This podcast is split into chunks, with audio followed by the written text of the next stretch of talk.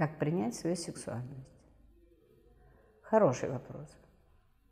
Но ее принимать вряд ли как-то мы сможем.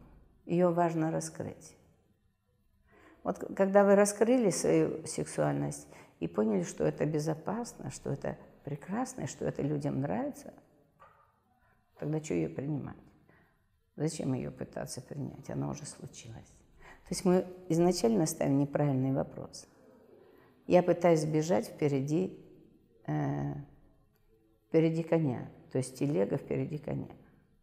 А это значит, что я на самом деле боюсь своей сексуальности, и поэтому я ее еще и не раскрыла. Но я пытаюсь миру показать, какой я молодец, как же мне ее принять. Я же такой крутой, что вот мне осталось достичь высшего, принять сексуальность. Нет. Ваша задача – раскрыть сексуальность. А вот это уже другой вопрос. И в эту сторону давайте попробуем пойти. То есть, если у вас, задайте себе вопрос, я могу заниматься сексом с каждым встречным? Нет. Мне нравится заниматься с кем-то сексом? Да, выборочно.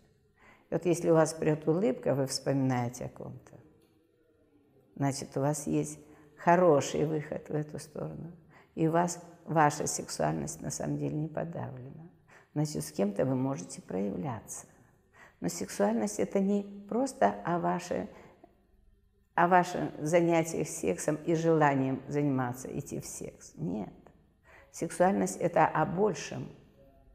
Когда я думаю об этом, у меня сердце радуется. Вот это важно. Когда я об этом думаю, у меня радуется сердце. Тогда вы соединены, вы соединили верх с низом. Вот это и есть сексуальность, по сути, проявленная. Я позволяю себе быть сексуальной.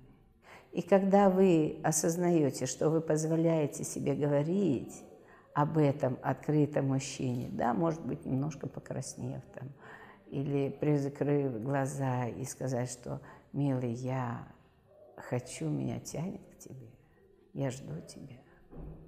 Я приготовила тебе борщ, но это не об этом. Вот тогда вы сексуальная, тогда ваша сексуальность открыта.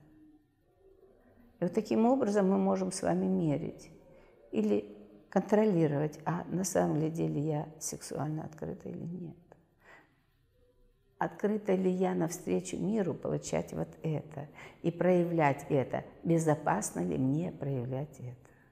Если у вас есть страхи, и вы встретитесь, нет, нет, я, нет, тогда вам, наверное, к специалисту, потому что это, видимо, уже большой шок. Где-то есть большая старая память, которая мешает вам двигаться в это. Ну, а если нет, давайте попробуем потихоньку. Пусть это будет для вас таким маленьким ну, упражнением, я бы сказала. То есть вы чаще себе задавайте вопрос.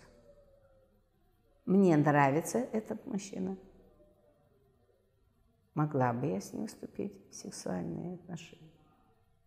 Если у вас бе и отвращение, значит, у вас есть где-то блок. И вот это очень важно выдохнуть. Вы сейчас в этот момент выдыхаете свое бе и свое вот это нет – нет.